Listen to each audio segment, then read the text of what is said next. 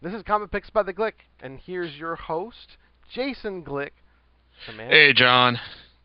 Hey, what's going on? Hey, it's like I'm just you know just like getting ready, psyching myself up for for the Avengers, which you know I'm actually not going to be seeing this week because I've got you know social social obligations beyond beyond the scope of it. So Yes. Oh, yeah, so hopefully I'll be putting a review out in the next next uh, two weeks or so. But I'm still still looking forward to it because hey, it's like it's it's a, it's I mean like when it was first announced, like a lot of people just didn't think it was going to be possible. No one thought they were going to be able to corral just like all the stars from uh, all of Marvel's like all of Marvel's movies. Well, actually, no one thought that um, any of them like we were still thinking about you know are the, are any of Marvel's movies going to be successful enough to warrant this thing? Like I mean, yeah, we had had um like Robert Downey Jr. rock the house in Iron Man, but you know at this when it was announced, I mean they were saying like oh we're gonna get Thor, we're gonna get Captain America, and um people were gonna wondering like you know these movies gonna actually be any good, and also like now that Robert Downey Jr. is a huge A-list star for because of Iron Man, why is he why is he even gonna want to commit to like this ensemble piece like for a big popcorn flick? Yeah, why would he share the stage? I mean, how would he feel about that, right? I mean, he's going to be one out of what's the fraction here? Uh, we're talking about like uh, let's see, that's uh, six major principal, seven major principal characters between you got Thor, you got Iron Man, you got Captain America, you got Thor, um, you got um, Nick Fury, Hulk, um, Hawkeye, and and Black Widow, Like, I'll make up the event, the Avengers, and you know eight if you want to count Agent Coulson. Um, so it's like I mean, like you just get like this big like ensemble cast right here. I mean, like, when I heard that they were gonna like try to shoehorn um, like Hawkeye and Black Widow in here, I th- I thought that okay, you know, maybe we're trying to get like too many characters into this into this film here.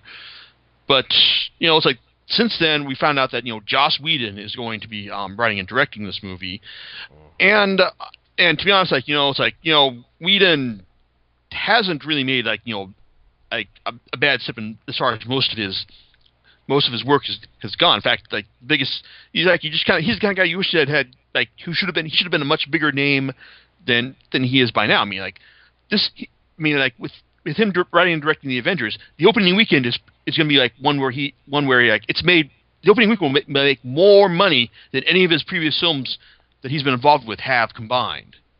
So, so there you go. I mean, the man man absolutely deserves it, and um, it's like and it's like I'm it's like I'm looking forward I'm looking forward to it. And plus, the reviews so far I've heard have been like like astonishing. We're we're look we're talking like probably maybe best wide best reviewed wide release of the year. I mean, it could it could, could wind up that way. I mean, you know, much as I want to think that you know Batman is gonna is going to um like you know like absolutely destroy it, you know, I get the feeling that you know Batman, um, well, The Dark Knight Rises is probably going to be an exercise in tempering expectations because you know it's like as fantastically great as The Dark Knight was, it's one of those it's one of those events where like you know it's lightning in a bottle, and to try and capture that a, a second time around, you know the only way this is going to happen is if like we we find out that Jesus has shown up for the premiere and says, "Yo, man, this film's fucking great." so Yeah, considering Batman, you know, the last film, I mean, like what, almost reached Titanic proportions. Yeah, I mean it's like uh, yeah, it's like until like uh, Avatar came along, it was the sec. It was like the only film to actually give to almost give Titanic a run for its money as like the highest grossing film, it's like in in the U.S. in terms of raw dollars. Mm-hmm. So, I mean, it's like for for this one, I mean, I mean, I want like after four years, I want to say that you know that Christopher Nolan and company, like they've they're they're really they've really had a chance to plan things out and um like deliver like the best best sequel they can they can, but at the same time, I mean. The Dark Knight was just like this perfect storm of expectations that you know, like I said, short of Jesus showing up and giving it his endorsement, Yeah. um, we we are going to be disappointed. So, so I mean, it's like that's that's all I want. That's all I want to say about The Dark Knight. But Avengers, though, you know, Avengers is like you know pure, like I said, it's pure popcorn fantasy. It's not going to have nearly like the resonance of of Batman, or even the, or or the Dark Knight specifically. But still, it's like I'm I'm looking forward to it. It should be like a should be a lot of fun. And um, if it's not, then well, it's like you'll be hearing about that later on. Still, though, I'm here to talk about the comics because you know it's like the Avengers. I mean, for years it was um, for years it was an also ran franchise. I mean, we're talking like for like the, the X Men was like the X was Marvel's bread and butter for so long that you know everyone else just kind of like took took second fiddle to it. I mean, like Avengers, like Avengers included, and it's like even though like the series like the series kind of like you know set the standard for like you know superhero superhero team up books and a lot of like and produced a lot of classic stories. It was you know just seen just kind of seen as just kind of like oh we're it's like it's just kind of like oh it's Marvel's like you know other main main superhero franchise. That all changed when um, Brian Michael Bendis took over um, writing um, like a like so like many like I'm um in the middle of the aughts and um gave us like Avengers Avengers Assembled and um, relaunched the series as New Avengers. Then it became Marvel's premier franchise and basically set the stage for um for, like for a for um for like for Marvel's um like um development of like of of the series like and the characters as movies because essentially because the thing is like Marvel had great had a real incentive to like you know make the Avengers successful again in comics because unlike say Spider-Man, unlike the X-Men, Marvel still owns all the rights to the Avengers. So naturally, they can like push these characters as being, you know, A-list movie. It's like um like movie worthy characters. See also um like um Hal Jordan's rise in um and, and Green Lantern in um in the DC universe.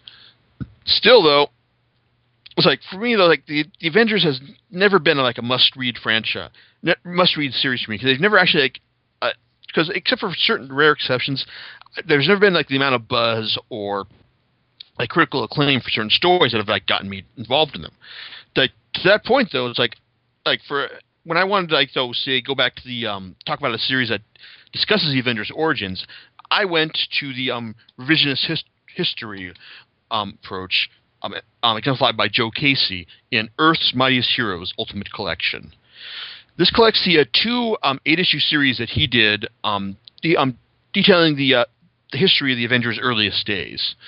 Now, short version is that um, the series started out with um, Iron Man, Thor, Wasp, and um, and Ant Man and the Hulk teaming up to like you know combat threats like the no that that they couldn't come that they couldn't face face individually individually and well you know like the Hulk like the um, bit with the Hulk, I'm kind of flamed out um real quick so by issue four he was out and um then but but soon but soon afterwards, they discovered Captain America, and he became he became like like a cornerstone of the team to the to the point where like the core Avengers team is signified by Captain America, Iron Man, and Thor. Now, Casey's um take on Earth's Mightiest Heroes basically um looks basically at it takes like a much more um decompressed approach to the to, to the team's earliest days and asks, you know, what, how were these people with so, so such disparate personalities um, able to work together like overcome their differences and be a te- be a superhero team for the for the ages. Um, Casey um, actually does have a good handle on the, the team dynamics. Um, he's setting up a nice bunch of conflict between it was like Iron Man and um, the government's um, agent Murch as they they butt heads over like trying to get um, security security clearance. Captain America um, coming back to a world that see that is um, much much different than he than he remembers. Um, um, Thor having to deal with all these people and their it's like and their neuroses, even though even if they don't believe that he's um, that he is actually of godly origin. It's like and um, it's like and Ant Man and or or Hank Pym, Ant Man, and then um, later on Giant Man and and his and his um love interest um Janet Van Dyne, the Wasp. Them just like trying to like deal with also deal with all these, and then it's like and their own it's like and their own neuroses as being some of the more mortal members of of the team team itself. It's like um, Casey's approach um, probably will probably drive a, like a lot of people nuts in the sense that it it does that there isn't really like a whole lot of like um direct superhero action. It, it is like focus, mo, focus more focused on the character development and also the bureaucratic um, aspect of the Avengers trying to get like their priority clearance, you know, the things that would allow them to you know be superheroes without all with all this like um government red red tape.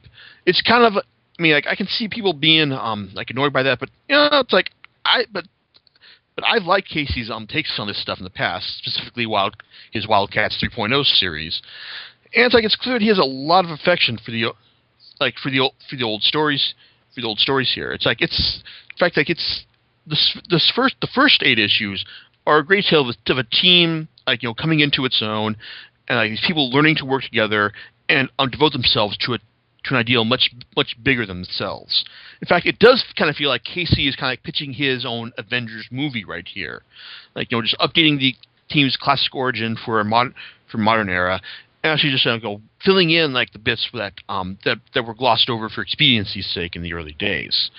So I mean the so the first half like it's like I really jo- enjoyed it. I mean, it had a clear clear sense of purpose, um great it's like great character development and some nice art from Scott Kolins.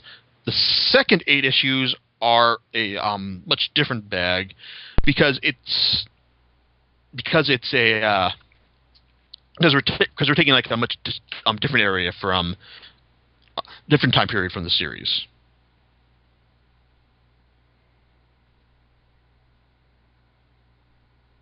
Did you, did you want to say something? Nope. Okay. Okay, and okay, because the second eight issues, Earth, Earth's Mightiest Heroes number two, um, basically takes a uh,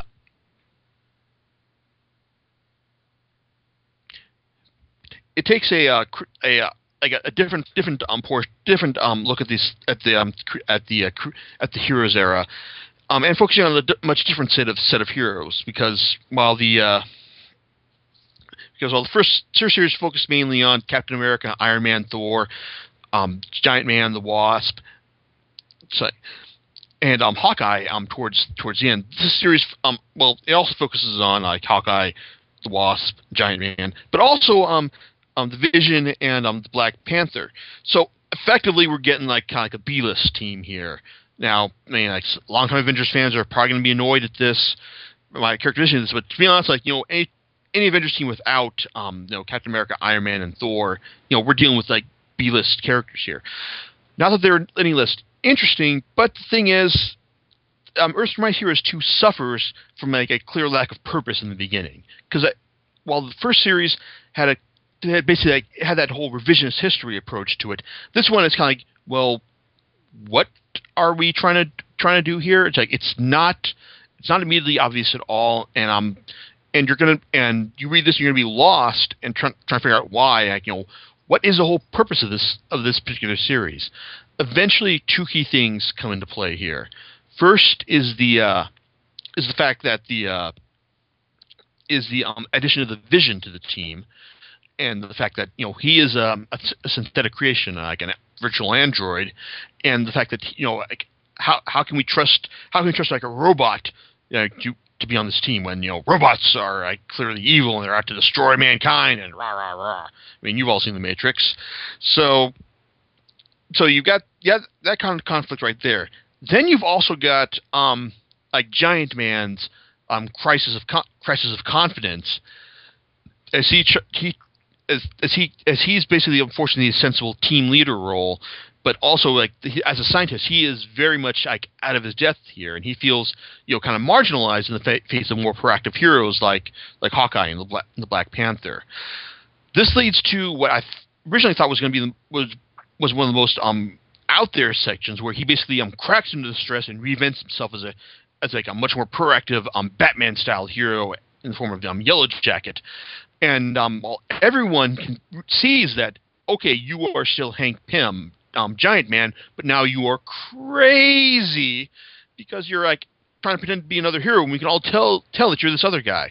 So they're so they're at a loss as to what, what to do when this guy when um, Yellowjacket comes um, knocking on the door asking to be mem- member of the Avengers, and um, they're kind of like thinking, okay, how can we? Uh, this guy needs to be committed, but how can we do this without you know like completely ruining our reputation? Now his love interest, um, um, the Wasp, like she's like she's completely floored by this as well. But she also looks at this and realizes, okay, you guys, you're like he's a member of your team. You're trying like thinking about ways to have him committed instead of trying to help him. So, you know, it's like I'm gonna go ahead and like take the plunge, and even though he wants to marry me, I'm gonna marry him. This seems like complete like completely bizarro um plotting here until you find out that you know this actually happened in the context of the of the um, original issues themselves. So it's clear that like Casey is trying to like um, rehabilitate a crazy um, Silver Age um, like Marvel Marvel plot here to actually give you know proper context and um, explanations for these things. I mean, it's it's insane, especially since you consider that um, that um, Giant Man has essentially gone on to become the uh, the Chris Brown of the superhero set in the sense that he is basically um, his defining moment is is um, basically um, beat, beating his wife, going to prison, and then you know um, being re- rehabilitated for it. So it's so on one hand, like I mean, Earthrise Heroes two. I mean, it takes a while to get going until you actually see the goddamn point to it. But it's not. Uh, well, let's just say it's like I wouldn't recommend buying it separately. But since the um, Ultimate Collection cl- um, contains both, um, I guess I guess I can tell you that you know, okay, just keep it into the end. It'll eventually make sense. Or because I mean, you paid like thirty five bucks for this, you might as well get your money's worth in any case, um, Casey's um, revisionist history approach still reads a lot better than in, than the old school stuff, which I picked up, which I got a taste of for um, in the Essential Avengers Volume Four, which we're getting like really um, like you know densely packed um, like densely packed um, action and dialogue as a char- as Avengers face off against the Squadron Sinister, the Game Master. It's like it's like and all these it's like and all these other um crazy people from the it's like like from from the 70s and it's and I, I'm reading this and like just about everything in this volume was written by Roy Thomas and it's it's just like you know standard generic superhero superhero stuff that I just couldn't um I just really couldn't get into. I mean, I had really forced myself to get to read through a lot of a lot of this stuff because it just it feels really dated. And you know, I, okay, I realize that you know I'm I'm a like I'm a 32 year old guy trying to like um, I enjoy stuff that was um, written for kids back in the 70s.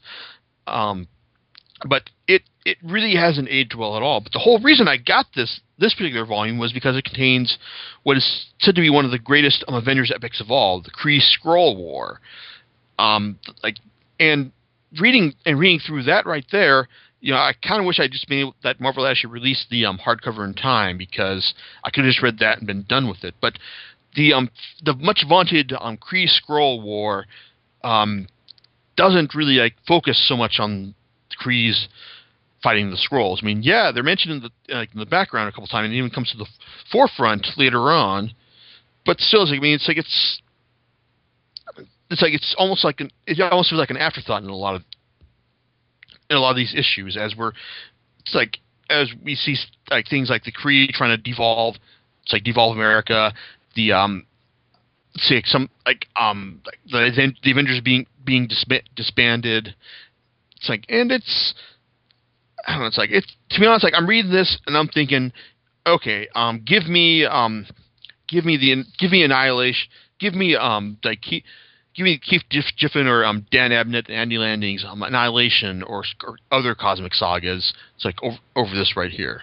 Yeah, I know it's it's a classic story and I'm way out of the age range required to appreciate it, but still, but still, it's like I said. I wish it's like I can't I, like Avengers, Essential Avengers Volume Four and the Kree Skrull War.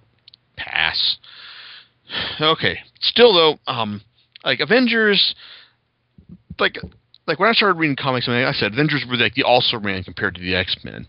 Then um, then there was a time when like you know Marvel's primary heroes, Captain America, Iron Man, um, Fantastic Four, and and the Avengers themselves were given were given the A-list treatment when they were um when they're sent off to um to um to like um Jim Lee and Rob Liefeld studios for for for, for um, the Heroes Reborn um epic. And and the thing is like well and that didn't work out initially as intended because you know because as everyone knows like Rob Liefeld is a terrible artist, and even worse storyteller, so that halfway through, Marvel canceled its contract with him and basically gave the whole thing over to Jim Lee's Wildstorm Studios. But um, this only, like I said, this only this only lasted for a year, and they wanted to give because they wanted to give like some buzz and heat back to these characters before they brought them back to the Marvel universe. And when they did, then they um, put them back in the hands of um, of great of um, great creators such as um, Kurt Busiek for um, Avengers and Iron Man, Mark Waid, um, who had basically revitalized Captain America a year prior with own run, and um, oh, who else? Oh yeah, Scott Lobdell for uh, for uh, Fantastic Four, but that didn't last very long. Anyway, but the thing is, um, Kurt Busiek and um, teamed up with um, legendary artist George Perez for a for a lengthy run on on Avengers, and that's what I and I picked up the first hard co- softcover volume of that, um, titled like Avengers Assemble, and you know it's like it's it's good, solid superhero storytelling. Certainly, light years better above what we got in the uh, in the '70s, but it still has that like, you know ver- verbose, like overwritten style that that characterizes Silver Age and and um, Busiek's style, and it's like it's kind of Busiek's default style. Now, Busiek is I think he's a good writer, but I think he's better when he's not you know like like I'm working on like um stuff like mainstream stuff like this. Like my favorite stuff has from him has been um, Dark Horse's Conan series, which allows him to channel that silver that Silver Age style to a much much darker and more interesting effect. Um, here, you know, it's like reading these like Avenger stories. I mean, it's you know, I mean, it's like a huge heaping like slice of fan service in the sense that he's that you know he's that the first couple stories basically involve like every Avenger ever um being like being attacked by um um, warped our Asgardian foes, and then being um, thrown into a parallel um, medieval into a remade um, um, reality by Morgana Le Fay, um, and we're and they're like fighting each other in like in a in, in a feudal medieval world, and then um, eventually going on to fight um, fight a mind controlled Squadron Supreme again, and um, and there's even a mini um, like crossover as they um, team up to fight fight fight a Kree um, effort to take over the world. And it's like I said, it's it's it's familiar, predictable, like superhero action. Busiek has a has a good handle on all the characters, and Perez, well, I mean, the guy's guy's fantastic, and he's one of those guys who will just draw every goddamn thing on the page. It's like Wizard um, once joked that this guy obviously must get um, paid by the line um, for all the uh, detail he puts into puts into his work right here. But you know, it's like as far as, as far as I'm concerned, it's like it's it, it's all right. I mean, if I hadn't, um, if I didn't want to like actually um, like seek out this particular um, like in Avengers talk about right now, I'm not sure if I'd if I would have um, got, got this otherwise because it's just it just feels like you know like too predictable, too familiar, and um, not. And it's like it's just kind of like you know like ordinary for the most part. I mean, I I like um Busiek's fact Busiek's um like the sense that he that he gives his characters like there's this aware, self awareness and since that a lot of stuff has been done before, such as when um such as such when one of the, like one of the um when Justice of the New Warriors um, mentions that hey you know this um this um plan to the, the fact that the Norn stones have been um, sent into five different spaces um, it's, it's probably a plan to get like us to split up in order to um, like track them down. And then everyone everyone in the room looks at him and saying, looks at him in the room saying, "Duh," and then and he realizes that, oh yeah, you do realize it's a trap. My bad. So I mean, there's there's lots of fun like fun little self aware moments like that that I like. But the overall stories are just kind of like, eh, I could take it or leave it. Still though, um, Busiek um does manage to get his did manage does can't tell an, a really epic story he wants because the, the one Avengers story I did own prior to on the Bendis era was um his Ultron Unlimited when the entire team has to take on um the like the uh, the cra- crazed robot um who is basically like massacred a mythical or no a fictional um, European country and um they've and they've all got they've all they have to all go in and take and take care of it. It's like it's it's a good example of like it, it still retains like a lot of the, the, issues I mentioned, like you know, like the overwritten dialogue, the um, like the, the essential predictability of it, but still, it's like it's it's a nice nice little mini epic right there, and it's like it's a lot of fun. You can you can pick it up in the um, second volume of, of Avengers Assemble. Now, that said, I as I've said before on this podcast, my um, it's like my uh, my Avengers are Bendis's Avengers, and reading and I went and reread the uh, first three volumes of New Avengers just to familiarize myself. You know, think about you know what exactly sets this apart from from what the uh, from what I've just read right here, and you know more than anything else, I do feel it. it I do feel it is kind of like it is Bendis's it is Bendis's dialogue.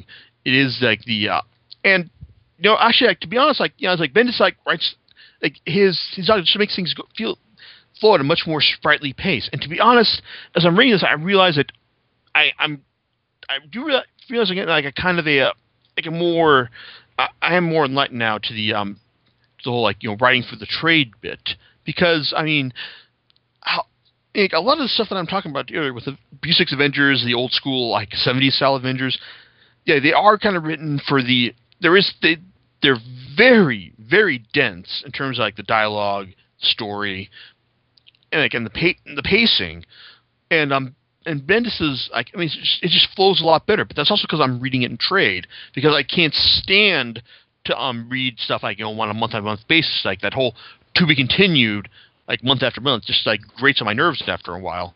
While like you know having to be just like waiting six getting to to be continued and waiting six months um, on rare occasion, you know, that actually does feel feel a lot better for me.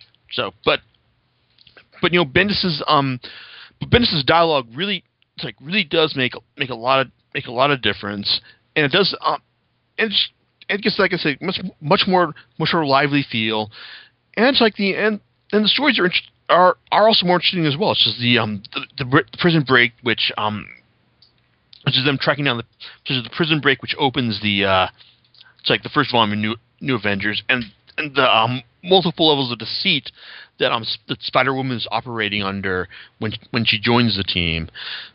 So and it's like the uh, like it's like the true, identity of Ronin, which I still don't think is a is a cheat compared because I figure that the muscles were actually you know part of the let's say part of the costume and like the um the overall story that um Bendis was setting up, which eventually which is eventually resolved in, uh, or like like a lot of the stuff I'd hear that was introduced out here was paid off in it's like in um in, in Secret Invasion.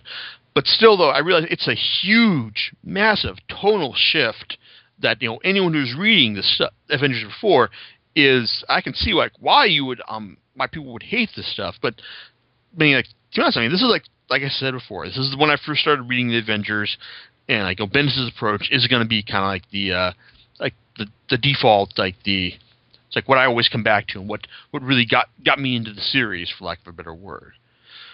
However, and I'm I'm coming up on the end here.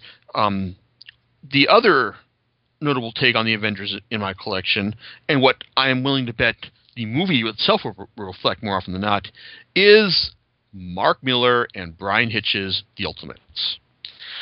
Now, it's a sign of the time. It was a sign of the times that when um, the the Ultimate Avengers um, series was announced, that they couldn't actually say it was Ultimate Avengers. They actually went and called it The Ultimates because you know the Avengers um, brand had sunk so low, and they wanted to give it you know like a nice nice um fresh fresh shine for the um like for the for the new era. Now I bought this series and this is this is the time when I came out when I was buying actually still buying when I bought stuff in single issues. Because when I heard that like Millar and Hitch were teaming up to do a series I thought fuck yeah I gotta buy that shit when it comes out. No more waiting for the trade for me I'm gonna get it now. And once all 13 issues had come out I had gone okay no more buying buying single issues. After all the delays here I'm wait I'm waiting for the trade for good from now on which served me very well once um, once the second um, volume of the Ultimates was, was concluded. For all those who remember how, who remember how long it took that ser- that series to come out, but still, um, like Millar and Hitch's um, like take on take on the series. Well, okay, let me let me back up a second. I've said like knowing this shit about um, Millar's style in it's like it's like on the side and on this podcast but you know, it's like and rereading this these thirteen issues, you know, I can see the genesis of a lot of stuff that um that annoys that annoys the hell out of me about about um about Millard. It's like I mean the attitude hadn't gone become overbearing yet, but the on the nose dialogue is still is still there. Like the whole like the whole it's like oh yeah I'm gonna like use my ultimate attack to beat you, but um oh yeah you're still not dead. Like that's all that's also there as well. But there's still but in his approach, like, show, showing a 21st century Avengers team, I mean, there's still like a lot of a lot of fun to be had, such as his like his um, gleeful alcoholic take on it's like on Tony Stark, Thor's um, Man of the People, um, like anti, it's like it's like anti-big government approach. Um, like Captain America's um, man out. It's like man out of time. It's like um, like like uh, his man his man time man, mannerisms and and tastes. I mean, there's a moment in like in issue three where he he goes back to um meet up with his um with um with Bucky and his old girlfriend Gail. Finds out they're married and he he wants he wants to see see Gail just one last time, but then she says like, no, it's like I can't can't see you because like you know you don't want to see me like this. And there's there's moments in here that actually feel you know heartfelt and sensitive, which I can't I can't imagine Millar being able to pull off at like like today with his with his current you know attitude attitude and snark beats all style. And um and Hitch's art is you know it's it's absolutely fantastic. I mean to be honest, like I was I had forgotten how much of the uh, first first four issues were just you know just like heroes sitting around talking, but it's still but he still pulls off incredibly well. And when he when he cuts loose with um Hulk taking on with Hulk demolishing Manhattan in issue five, and the uh, and the not Skrull invasion um in the second half of the series. I mean this I mean, I mean there's a reason I keep talking about why why why Hitch is such a fantastic artist and the and how he does like widescreen destructive destructive action like no one else, and that's that's all in this series right here. I mean, like the Ultimates feels like a still has the energy of a mod of like a of a really it's like it's a really clever um, reinvention reinvention of the team, just like divesting itself of the baggage and just like setting itself itself up for the modern era. Um, to be honest, if you've never read a Mark Millar title, it's like you'll probably you may enjoy this like a lot more than I have now because I'm because my enjoyment of the series is now weighed down by the fact that I can see like the beginnings of like of how his writing style just went completely wrong for me. But still, the Ultimates, like I said, it's great. It's great stuff, and it's like it's tr- it's sad how how bad how bad Millar's has fallen since then. Granted, he's his profile and stature has only risen, which is I just which is great on me at no end because you know he's he's risen on this back of writing some truly awful, abysmal comics. But this one, it's good. All right, and with that, um, that's that's uh, the end of the podcast for now. yes, yes, it is. So, for, so, I guess for all you who um who had the uh, t- tenacity to make it through to the end, um, give yourself a pat on the back. a pat. You get more than a pat. Um, go see the Avengers, right? Yes, go. Like I said, ba- I haven't seen it yet, but you know, based on the fact that like all the advanced reviews I've heard of it have been glowing, mm-hmm. um, um, it's like I'm gonna say, it's like I'm gonna say I'm I'm willing to bet that you won't, won't be disappointed. Mm. Um, and I like I, I said, my review will be forthcoming, and I'm hoping it lives up lives up to everything I've read. If not, well, it's going to be a very, very bitter review, review otherwise. Hey, you'll get a review one way or another, won't you? exactly. All right, and with that, uh, we'll we'll talk to you later on Comic Picks by the Glick. Right. See you later, everyone. Bye.